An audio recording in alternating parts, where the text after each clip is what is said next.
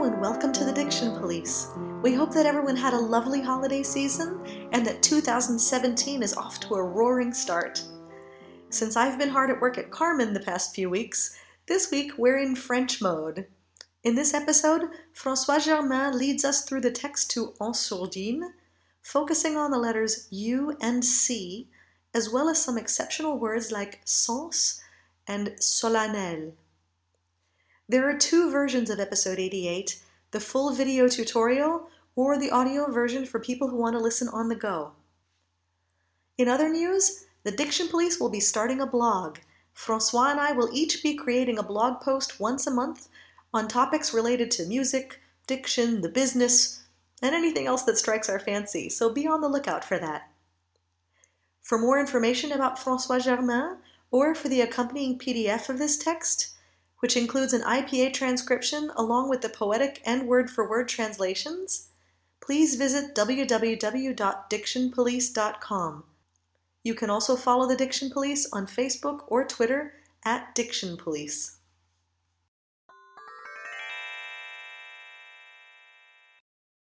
En Sourdine comes from Paul Verlaine's set of poetry entitled Fêtes Galantes and has been set by many different composers. The text is full of symbolist imagery. Probably the best example is the nightingale who sings at the end of the text. The nightingale has been used in poetry since the ancient Greek poets, generally to indicate a sorrowful lament, but in the Romantic era, the nightingale was also attributed the qualities of a muse. En sourdine. Calme dans le demi-jour que les branches hautes font, pénétrons bien notre amour de ce silence profond. Fondons nos âmes, nos cœurs et nos sens extasiés parmi les vagues langueurs des pins et des arbousiers. Ferme tes yeux à demi, croise tes bras sur ton sein, et de ton cœur endormi chasse à jamais tout dessein. Laissons-nous persuader au souffle berceur et doux qui vient à tes pieds rider les ondes des gazons roux.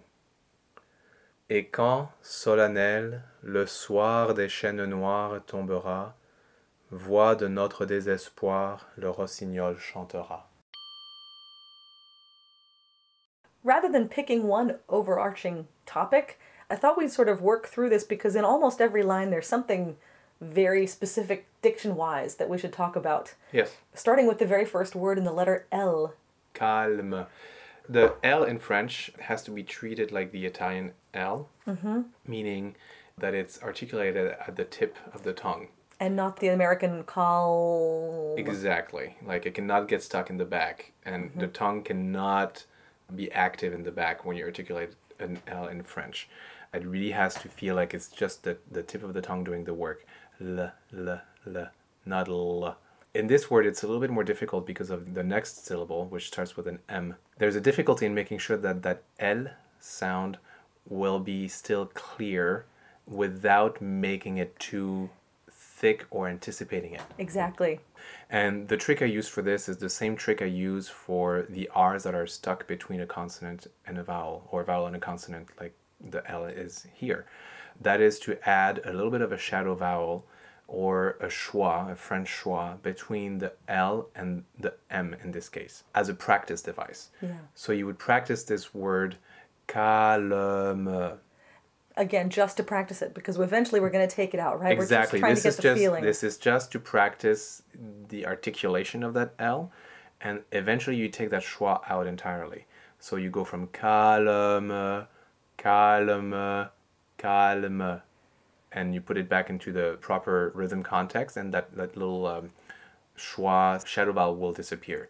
Yeah. But what remains is a clear articulation of the L.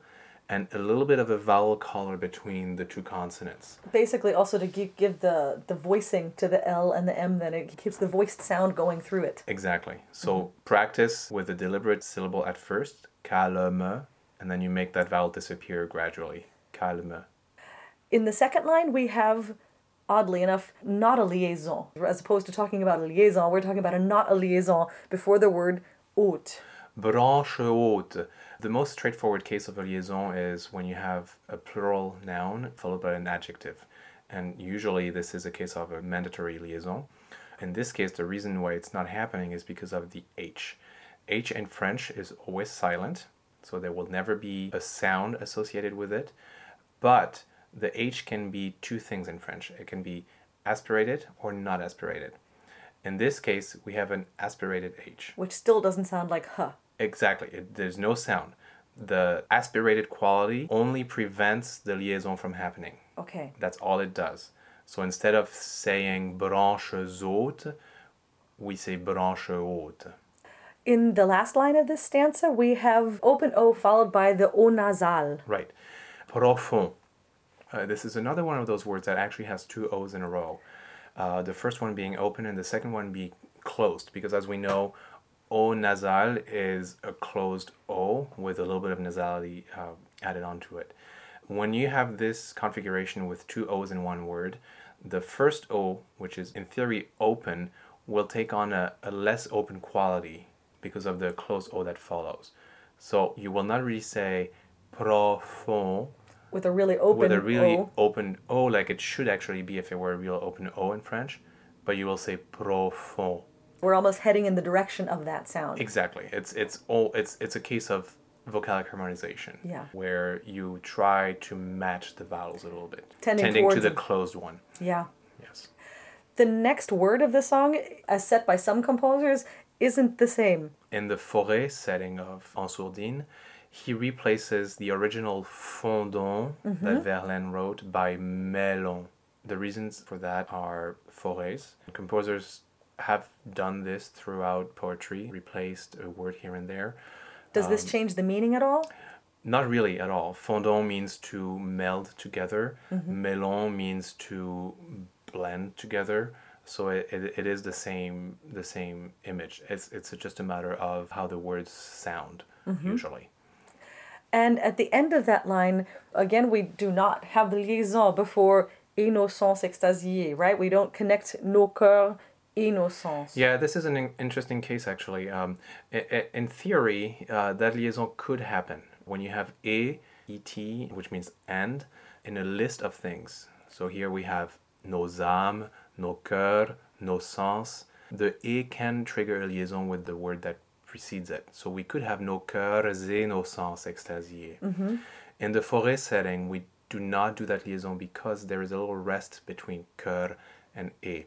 And in this case, it would not be as elegant to actually start the e with the liaison Right, because you've, already, you've just taken a break. because of that little break. so if you have a setting of this by another composer who doesn't put a break in there, we could actually do the liaison there, right? Yes, absolutely. Okay.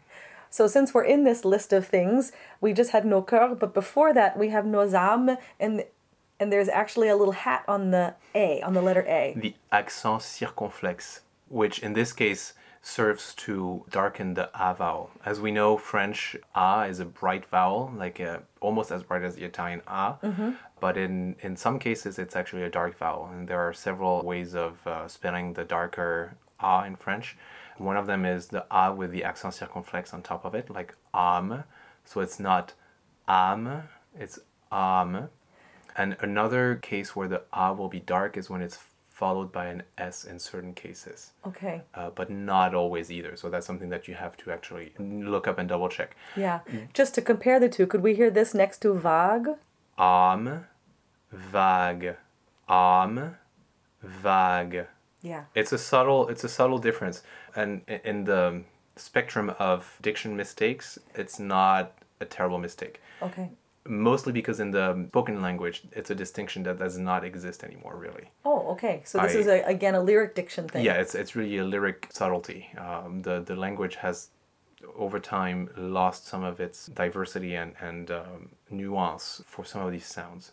So we've had âme and we've had nos cœurs, and now we have nos sens. And in this case, again, we're not making a liaison, right? So this S is an a, an actual S sound Exactly. So there is no case for a liaison here because the word is sens. with the actual pronounced The S. S is not silent, it's pronounced. The only case where you have a liaison is when the final consonant is silent. It's not the case here. So you really say innocence extasiée. And that's why it's an S and not a Z And that's why it's an S and not a Z. In the next line, we have basically what I like to say is 52 U's in a row. yes, indeed. so we have vague langueur and we see a thousand U's. Why are they there? The first U's that we have here are the ones that are actually associated with the letter G. And the letter the letter G can be two sounds in French. It can be g or mm-hmm. je. So if G is in front of A, O, or U, mm-hmm. it will be pronounced g. If it's in front of E or I, it will be pronounced je. However, if we need to have a hardened g sound in front of an E or an I, we add the U letter. To make it a hard sound. Exactly. So if you have G U E or G U I, it will be pronounced g or gi. So it's like the H in Italian, sort of. Yeah, exactly. So the U is essentially silent. It just serves for the hardening of the, the, the G letter, making sure that it's it's not a je, but it becomes a g sound. Yeah. So that's our first U here. The second U in langueur functions with the letter E. So EU, the EU compound, which in this case is an open OE sound. Yeah. EU could also be an O slash, so the closed version of that The vowel. closed mixed vowel, yeah. So the E, but in this case it's the open uh, mixed vowel. Uh, langueur. in the next line, first of all, we have the words DES.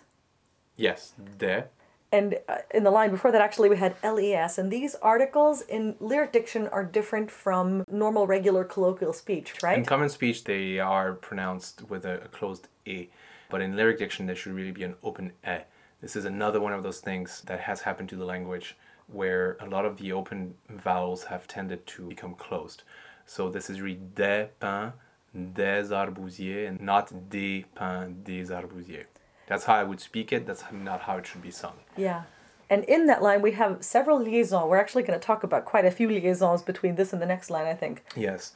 First of all, we have the other case of a very straightforward liaison, which is the one that happens between an article in the plural and its noun with des arbousiers. This is a mandatory liaison. It's very straightforward. There's no no problem here. The one before this, uh, des et des arbousiers, Yeah. that's more of an optional liaison. A, again, the et and, when it's in the context of a, a list of things, can trigger the liaison with the word before it. As we talked about with no cœur, Z. Yes, mm-hmm. exactly. In this case, I think you can choose to make that liaison between pins and e or not make it. It's really a matter of how you will use the, the sounds that result. Des pins et des arbousiers, it's, it's a lot of Z's in a row. Yeah. But it can be done in a way that's actually very delicate and expressive. I guess the trick is to make sure that they don't become, if you choose to do that liaison between pins and et, to make sure that it doesn't become too strong. Des pins et des arbousiers, then we have a lot of uh, z, a lot of buzzing. But Yeah. if it's delicate, it's actually it's actually a nice effect in that in that part of the poem. Well, and actually, the next one we're going to talk about is also going to be a lot of z's in a row. This Exactly. ferme tes yeux, and then you could almost, you could actually do za demi. You could, yes, and it's the same reason. So uh, first of all, we have tes yeux. So again, it's another case of a, an article in the plural with the noun tes yeux. This is a, a compulsory liaison.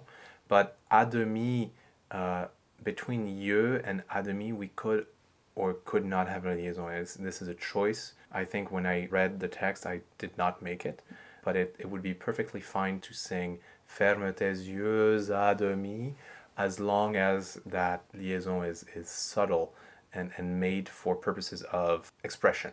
Yeah. It's interesting to note that Verlaine was very much aware and in tune with the sounds of the language. So I think it is not by accident that we have all these All this buzzing in all, a row. all this buzzing in a row happening. Um, It's uh, the, the Verlaine's poetry is very much musical. And the, the the sounds play a very important part. which is why composers love to set his work. Absolutely. Yeah. So I wanted to make sure and talk about all those liaisons together, but before I forget, when we're talking about specifically about Fauré's setting, we have extasiés, where he opens up the J glide, as opposed to making it a J glide, he actually makes it an E sound, right? Yeah, he gives two notes for the J glide and the E. In speech, we would pronounce this extasier, the same way as uh, we say arbousier later in the stanza.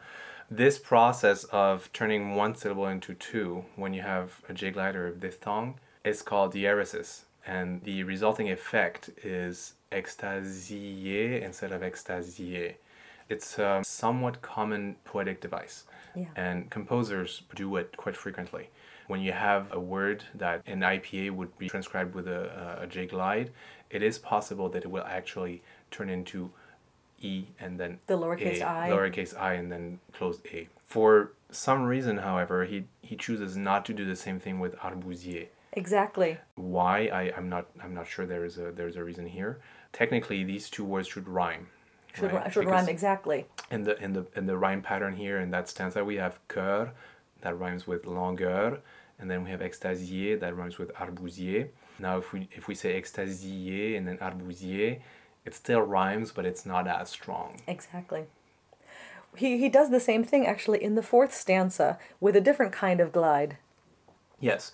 Again, we have here the word persuader, but he sets it persuader, where what was initially a diphthong becomes two separate vowels. Exactly. So it used to be the upside down H glide. Exactly. And now we have basically just the lowercase y followed by the bright ah. Right, that's exactly right. Persuader. So if we would see this in another setting, then in that case, then we would probably still have it as a glide, depending Yes. on how that composer Yes, set it. and and that you you find out by looking at the score. If there's a, a note value or a different rhythm associated with the U letter in here, then you have to turn them into two separate vowels. Yeah. Just to back up one line of the poem, we have elision in this line with chasse à jamais. Yeah, so just a reminder that an elision is not a liaison. An elision is when you drop a final schwa that should be sounded or could be sounded in a word because that word is followed by a vowel.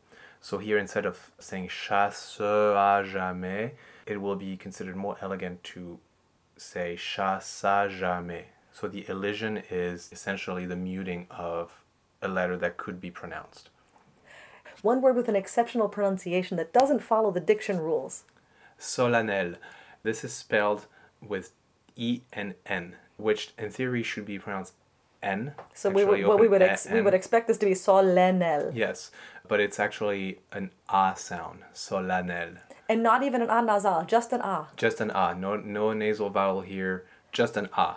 Solennel. And the last diction point that needs to be made is these future tense verbs at the end. We have tombera and chantera. Uh, but if these were in infinitives, they would be tomber and chanter. Yes, so the ER ending of the infinitive of any verb will be always a closed A. Mm-hmm. When you conjugate them, you keep the same root of the infinitive, so we have we still have tombe, but then we have we add the different endings Yeah, so for the for the- different tenses. So for the future, we actually keep the infinitive and add them onto the infinitive, right? Right, but the pronunciation changes. We don't keep tombe, we say tombera, so that A turns into a schwa. Tombera, chantera.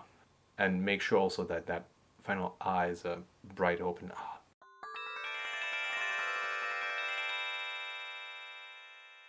We discussed the letter U a little bit in the interview, but I just wanted to add to that discussion. There's only one word in this text where the letter U stands alone in a syllable the word sur.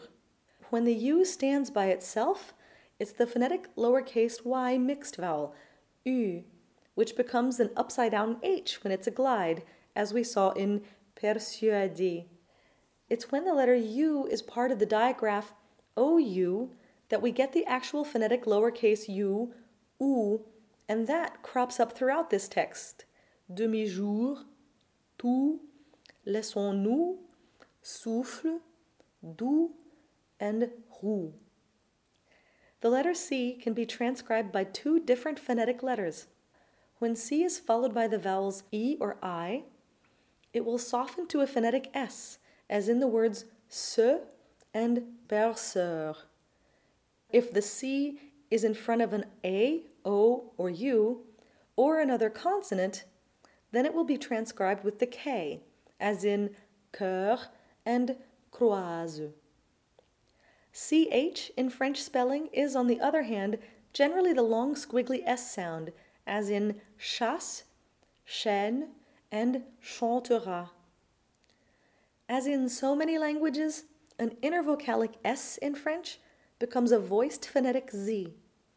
In this text, we have the examples extasie, arbousier, and croise.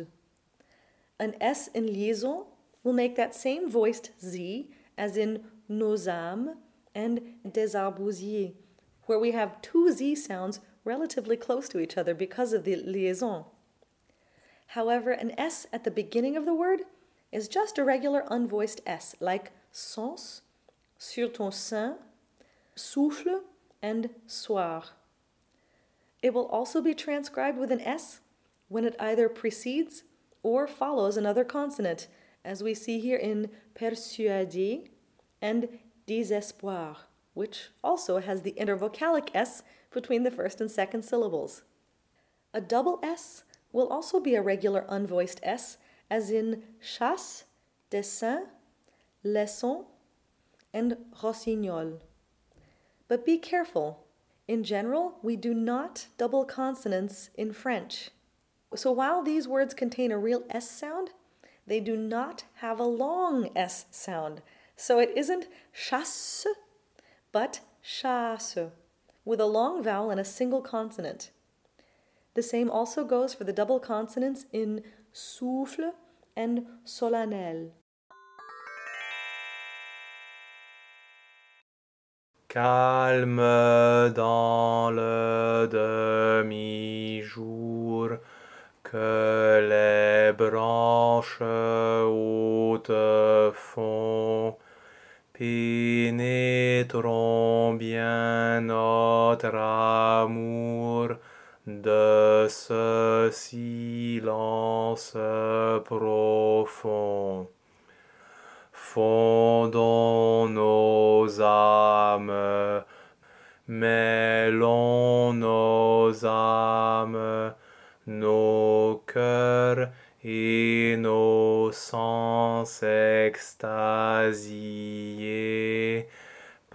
parmi les vagues longueurs des pins et des arbousiers.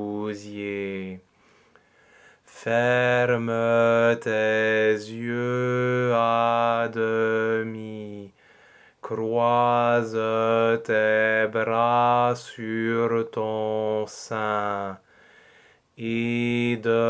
ton cœur endormi,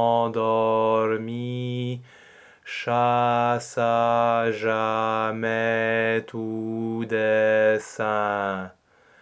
Laissons-nous persuader au souffle berceur et doux qui vient à tes pieds rider les ondes des gazons roux. Et quand solennel le soir des chaînes noires tombera, voix de notre désespoir, le rossignol chantera. This interview with Francois Germain was conducted by Ellen Rissinger. Translation and Phonetic Guide by Francois Germain. This has been the Diction Police Special Diction Unit, a production of Singing Diction GBR.